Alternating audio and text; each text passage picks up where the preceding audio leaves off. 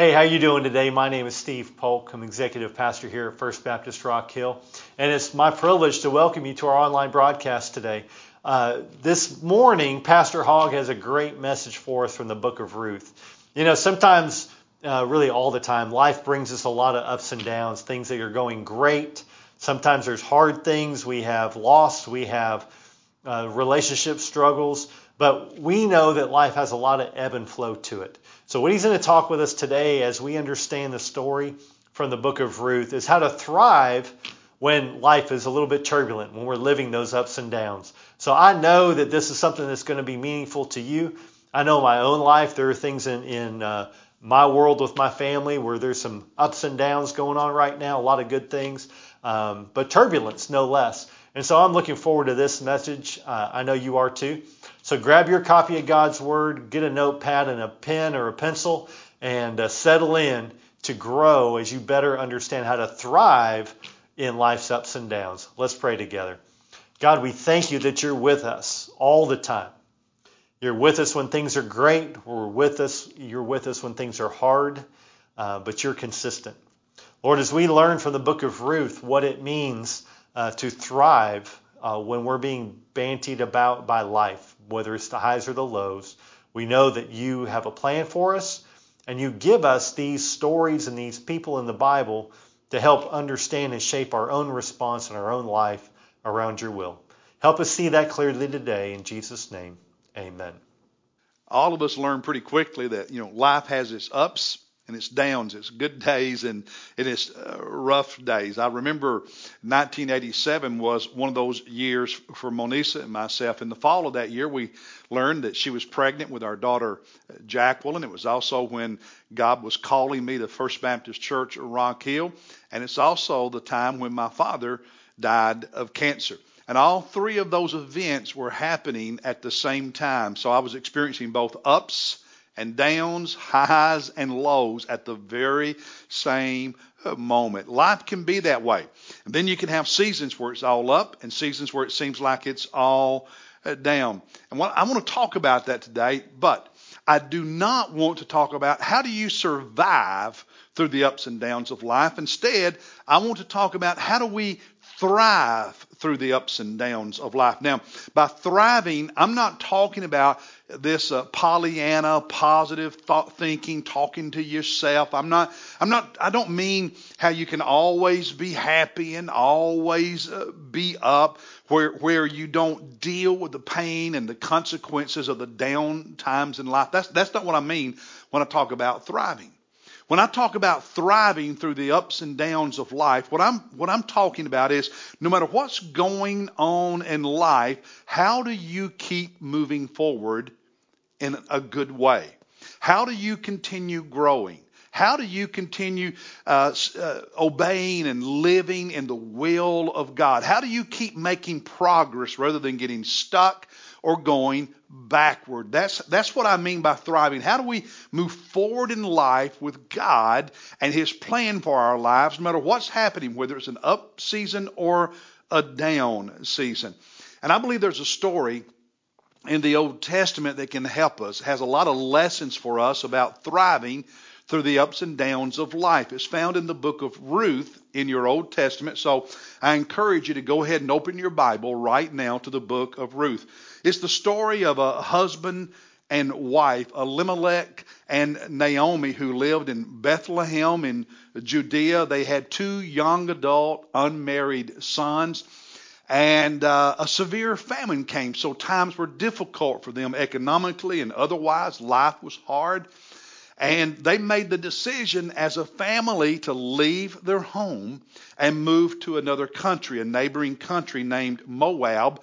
And they were there about 10 years.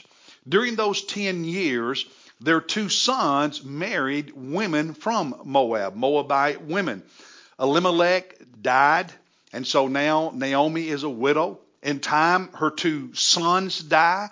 Not only is she a, widow, but she has no children. She's living in this foreign country with her two daughters in law. And that was a, a tough time. I mean, life was hard because, especially in ancient times in their culture, it was very difficult for a woman to support herself and survive and thrive. They were very, very dependent on men.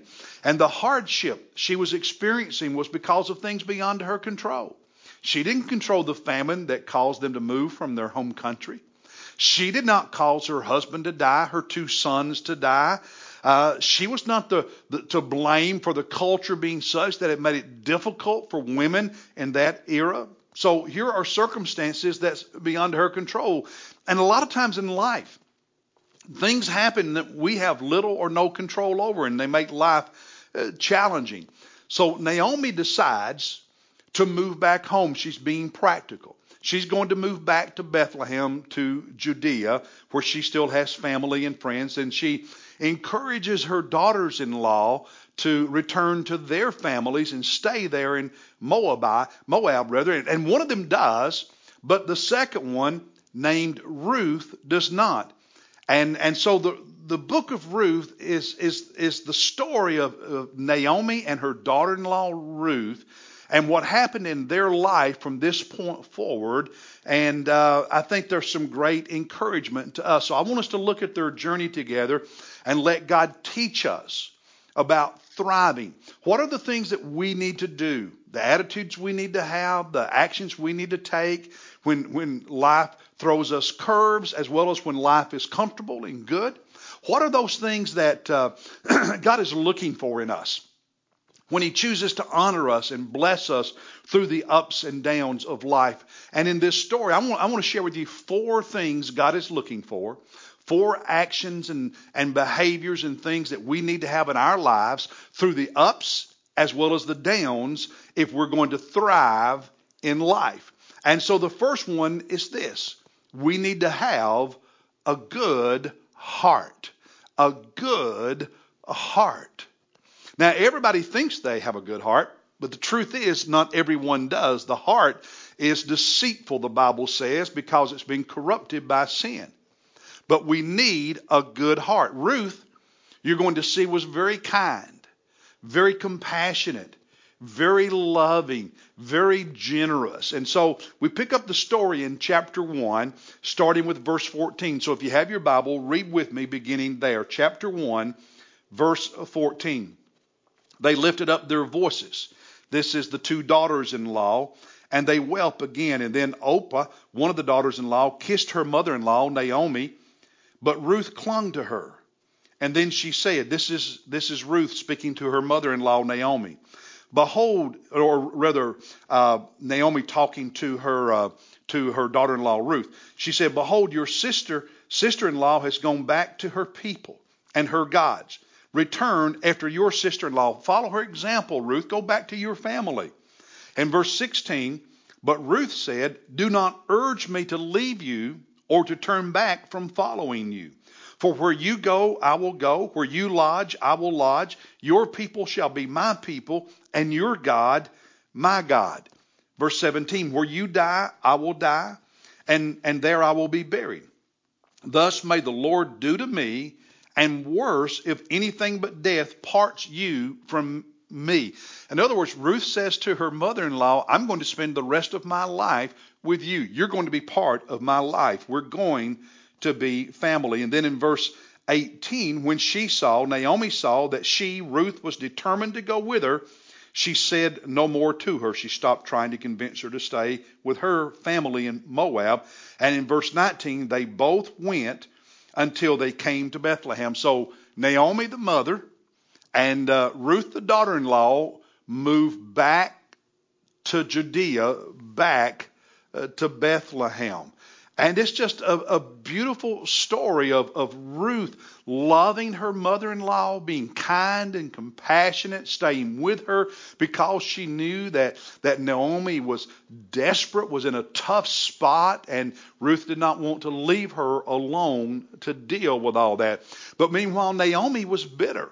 And she was angry with God in chapter 1 at the end of verse uh, 13, she said to her daughters in law, For it is harder for me than for you, for the hand of the Lord has gone forth against me. She was blaming God for the death of her husband, the death of her two sons, and how hard life had become, dropping down in verse 19 of chapter 1. So they both went, Naomi and Ruth, until they came to Bethlehem. And when they had come to Bethlehem, all the, all the city was stirred because of them. And the women said, Is this Naomi? They recognized her from 10 years before, and everybody was excited because she had come back. But Naomi in verse 20 said to them, Do not call me Naomi, call me Mara, for the Almighty has dealt very bitterly with me. And so here's these two women. Naomi is bitter at God because of how hard life is. But Ruth, rather than staying in her home country with her birth family, moves to a foreign country to bless and help and love and support her uh, mother-in-law. She she had this innate capacity for compassion and encouragement and and love and and support and and and the whole city is uh, is is just noticing this. I've, I've said before that one of the things that attracted me to my wife when we were young was her heart. She was she had such a good heart and so kind, and that's not changed over these uh, 40 years of marriage. She still has a great heart, and and a person's heart is always evident by how they treat people, especially when they're good to people and they don't have to be. When it's just their nature, you see it in their behavior. And, and the Bible tells us God is looking for that. God expects that of us when he, when he chooses to honor and bless someone through the ups and downs of life. And you're going to see how he blessed Ruth because of her good heart. God, God tells us in the book of Ephesians in the New Testament, Ephesians 4:32, be kind to one another, tender-hearted, Colossians 3:12 put on a heart of compassion, kindness, humility, gentleness, and patience. 1 Corinthians chapter 13 which defines love and verse 4 says love is patient and love is kind. In Galatians 5 where Paul describes the fruit of the spirit, what the Holy Spirit produces in us as followers of Jesus Christ, he says in verse 22, the fruit of the spirit is love, joy, peace, patience. Now listen to this kindness and goodness. And so God says, if I'm working in your life, I'm producing a good heart. I'm producing goodness and kindness and patience and gentleness and love and how you treat other people. In the Old Testament book of Proverbs, chapter 4, verse 23, we are told to watch over, guard, protect our heart with all diligence, for from it flow the springs of life. What's in here eventually comes out, and what comes out will eventually reveal what really is on the inside. So God says, pay attention to your heart. And if you want to thrive through the ups and downs of life, things that are beyond your control as well as within your control, you need to have a good a heart. And you need God's help to have that. Psalm 51 verse 10, he prayed, create in me a clean heart, O God. Create in me a clean heart because our hearts have been tainted by sin. And if left to ourselves and our human flesh and the impulses of our nature, the heart can be corrupted and from it will flow bad decisions and, and, and mistreatment of others. But when you walk with God and you're allowing Him to produce in you the fruit of the Holy Spirit, He grows in you a kind and good uh, heart. And God blesses those with good hearts. When He sees it, He honors those people. And it makes a difference as we go through life's ups and downs. So the first thing we need and that God is looking for is a good heart. The second one is a good reputation. We need and God is looking for people who have a good reputation. Now, Naomi and her daughter-in-law Ruth have moved back to Judea to Bethlehem, and when you get over into uh, chapter chapter two, Ruth is out in the fields where barley is growing, where where there's grain, and she is she is gleaning grain. That was a an Old Testament form of welfare, if you will, when when landowners grew their harvest, their grain.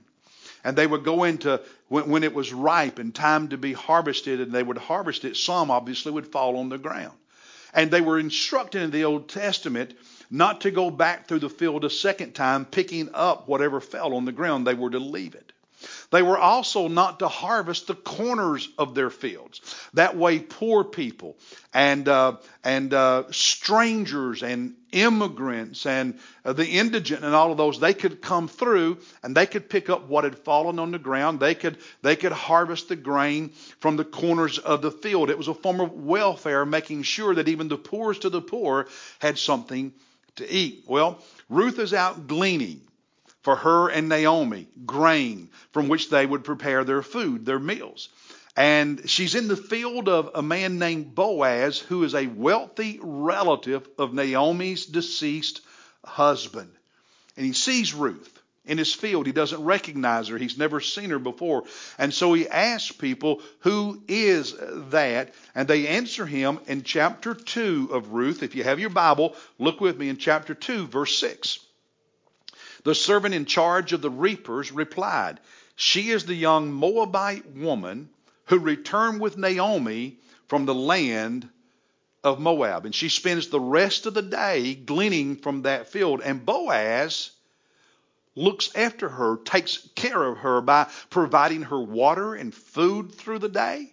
He instructs his uh, his men, his his servants, if you will, to make sure that she has all the the grain that uh, that she can possibly carry to provide for herself and, and Naomi, and and he makes certain that nobody bothers her, that he he protects her from anybody with ill intent.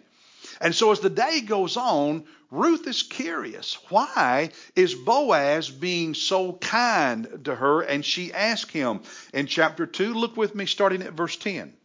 She fell on her face, sign of respect because he was a wealthy landowner, bowing to the ground and said to him, Why have I found favor in your sight that you should take notice of me since I am a foreigner? I'm not a Jew. Verse 11.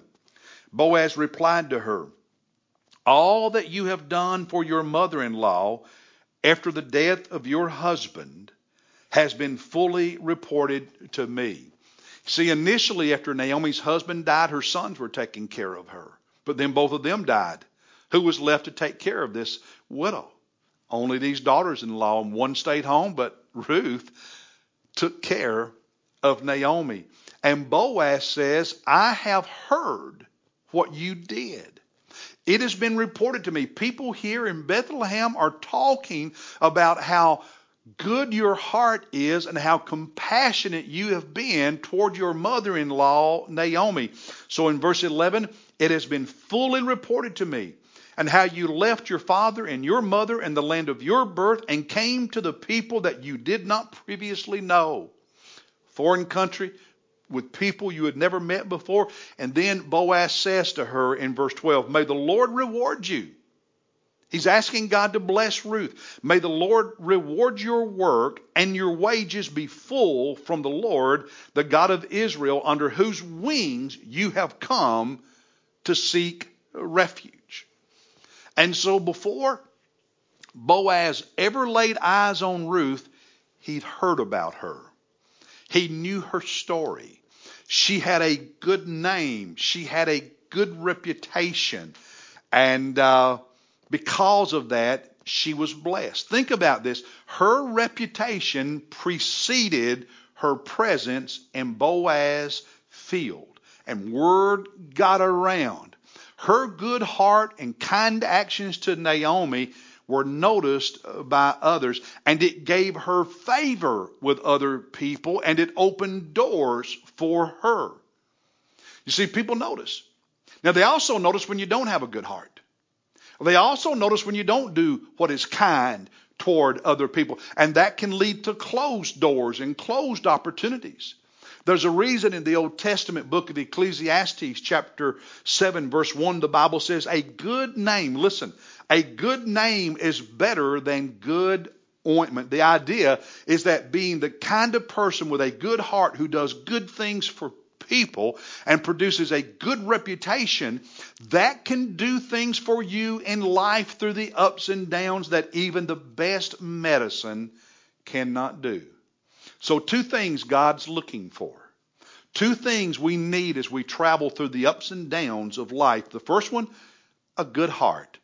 A second thing, a good reputation because we, out of that goodness of our heart, do what is good and kind to other people. Now, here's the third thing God is looking for and we need through life's ups and downs, and it's what I'm calling a good plan of action. A good plan of action. When life is especially down, when life is hard, or when you're disappointed, or when you're hurt, are you going to do something constructive in that moment? Something positive in that moment? Or are you going to sit around and mope? Sit around and complain? Sit around and blame people? Sit around and make excuses? Or are you going to do something constructive? Now, in the story, as we move forward later in chapter 2 and into chapter 3, it becomes rather obvious that Naomi, the mother in law, senses that, that her husband's relative, Boaz, is attracted to Ruth. And so Naomi encourages Ruth to continue going to Boaz's fields every day and gleaning. After a few weeks, all the grain has been collected, and now it's time to thresh to winnow the grain, which is a, a, a, process of separating the, the grain itself from the husk and from the rest of the plant. And so all of Boaz's grain has been gathered in one place, and it will take several days to, to thresh the grain and so on. And so he's sleeping there at night to guard it so no one will steal it. While that's going on, Ruth cleans herself up, if you will and she puts on her best clothing.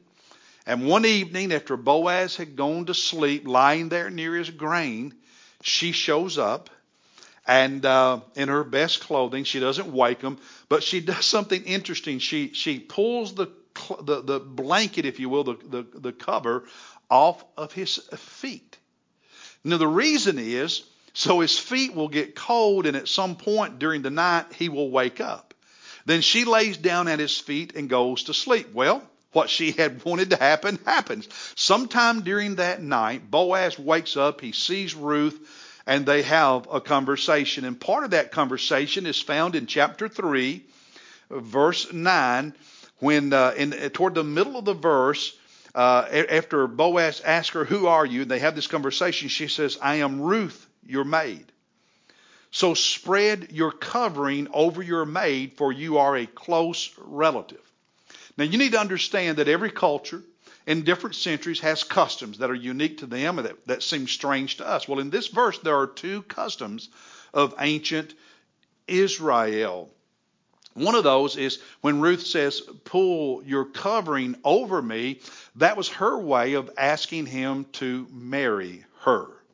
So here she's taking the initiative to say to Boaz, I'm ready to be married, and I would like for you to take me as your wife. And there was this sim- symbol of, of wrapping in a cloth. There are other groups around uh, the, the, the world who, who've had that. Certain Indian tribes had a custom of, of a brave when he would choose the, the, the woman who he was going to marry by wrapping her in his shawl, in his blanket, if you will. So that's what's going on here.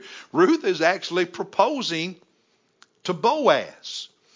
And then uh, she says, You are a close relative. Because another custom in ancient Israel was that if a, if a man died, his closest relatives, one of them was to marry her widow so she would be taken care of and have children by her. So the deceased relative, in one sense, would have heirs, would have uh, children, even though he was already dead. That was that was the custom there, and and uh, and and she she says you're you're my relative through Naomi and through her husband Elimelech, and you can you can you can do that. Uh, but uh, uh, there's there's there's a problem. The problem is there is another relative closer to Naomi than uh, Boaz, and and in their culture he has the first right of refusal. So Boaz tells tells uh, Ruth, go back home, go to Naomi, and just wait, and I will take care of this. Well, when Ruth arrives at Naomi's house, Naomi asks her, Well, how did it go? Ruth tells her everything. And Naomi responds in the last verse of chapter 3, verse 18 Wait, my daughter, until you know how the matter turns out, for the man, referring to Boaz, will not rest until he has settled it today. And so Naomi says, Ruth, Boaz is a man of action. Just like you were a woman of action and you went to him and let him know you were interested in marrying him, Boaz also is a man of action. He's not going to sit around and wait. He's going to take care of this today. That is exactly what Boaz did. Look in chapter 4 at verse 1. Now Boaz went up to the gate, the entrance to the city, and that's also where business deals were done, court was held. It was kind of like a public square in their, in their time. And, and he sat down there. And behold, the close relative of whom Boaz spoke was passing by. So he, Boaz, said to this other man, to this other relative, Turn aside, friend, sit down here.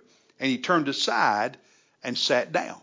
And so Boaz proceeded to describe the situation to this relative who had the first right of refusal and explained to him that, that he had the right, if he wanted to, to marry Ruth and that she was willing. But also, part of that meant you had to buy Naomi's land because Naomi was wanting to sell it so she would have cash by which to survive. And this other relative, well, he was interested in marrying Naomi, uh, Ruth, rather, but he was not interested in buying the land, so he said no. Gives Boaz his blessing to marry Ruth and buy the land. And in chapter 4, verses 8 and following, Boaz says to all the people there, You've heard him say that he does not want to redeem that's what it was called, Ruth and Naomi's land, and that he's passed that privilege to me. And so I'm going to marry her and I'm going to buy the land. Now, what's interesting is Ruth did not sit around feeling sorry for herself. She had a plan and she acted on it. She did something. Boaz was attracted to Ruth, wanted to marry her, but he did not have the first right of refusal. He did not sit around and mope and feel sorry for himself that he was not first in line. He didn't blame anyone. He didn't blame God. He didn't take a shortcut or do something unethical or underhanded or immoral. He didn't mope around and wait for things to fix themselves. He acted. And listen, through the ups and downs of life, Ruth and Boaz teach us that sitting around waiting for everything to fix itself doesn't work.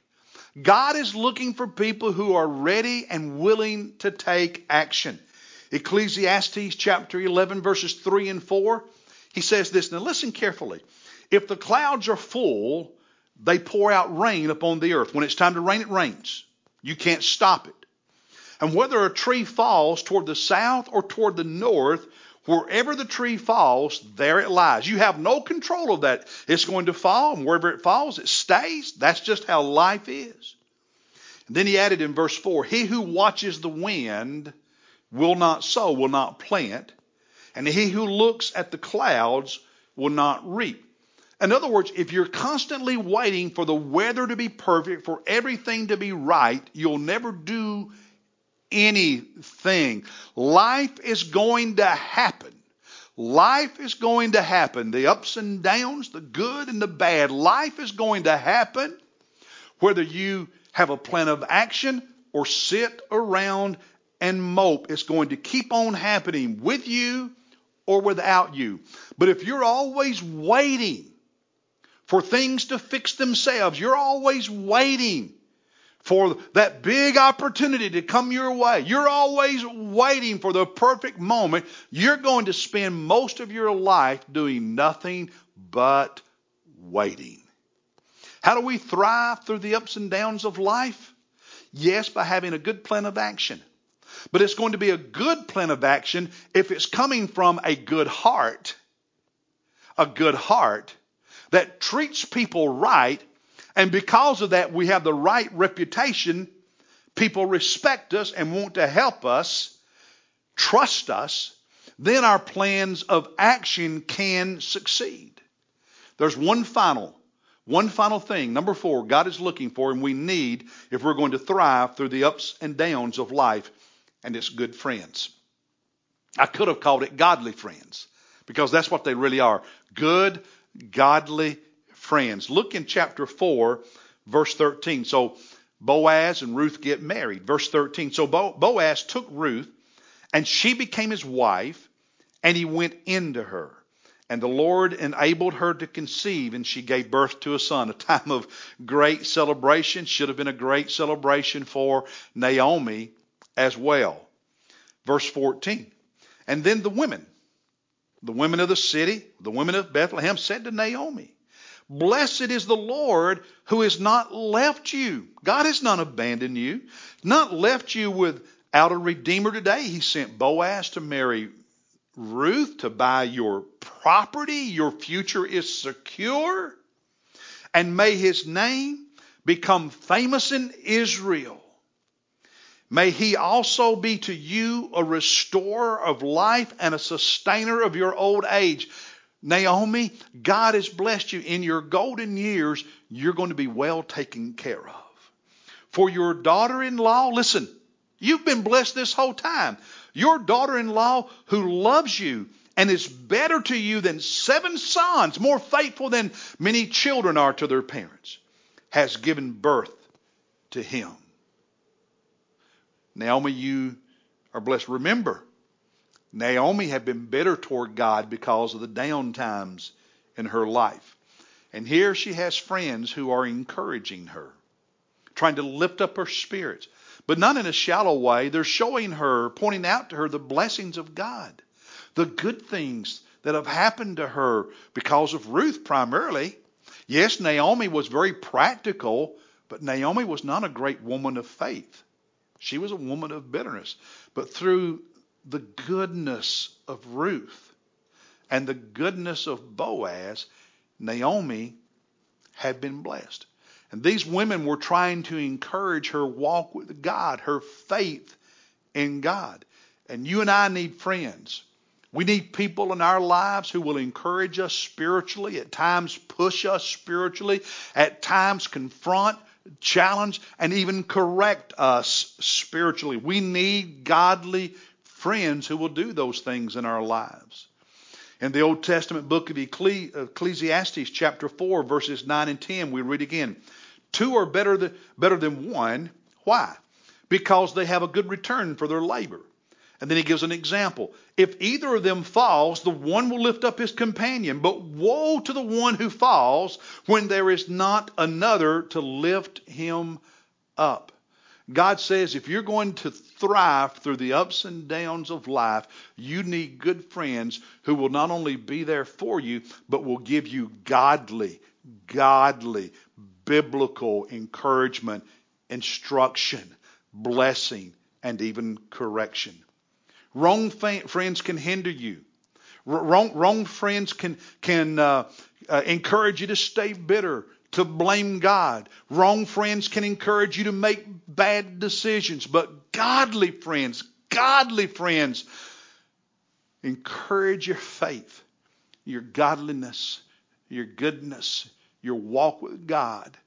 And that is so essential to thriving through the ups and downs of life. So, in your life, through the ups and the downs, let me ask you do you have a really good heart that shows itself in how you treat people, shows itself in how you think about and serve and obey God? Do you have a good heart? And because of what flows out of your heart, do you have a good reputation? Not only as being a kind person, but also being a godly person who's doing what is right? Through the ups and downs of life, do you have a plan of action? Do you get busy? Do you do? Or do you sit around and mope, sit around and complain, sit around and blame? And do you have good, godly friends who encourage you to be faithful to Jesus and do what is right? Do you work hard at having those things in your life? Whether we live a few years or many, many years, we're going to have ups and downs. But these four things will enable us to thrive, keep moving forward, and grow through all of it. I hope you have these four things. God bless you. I'll see you next week.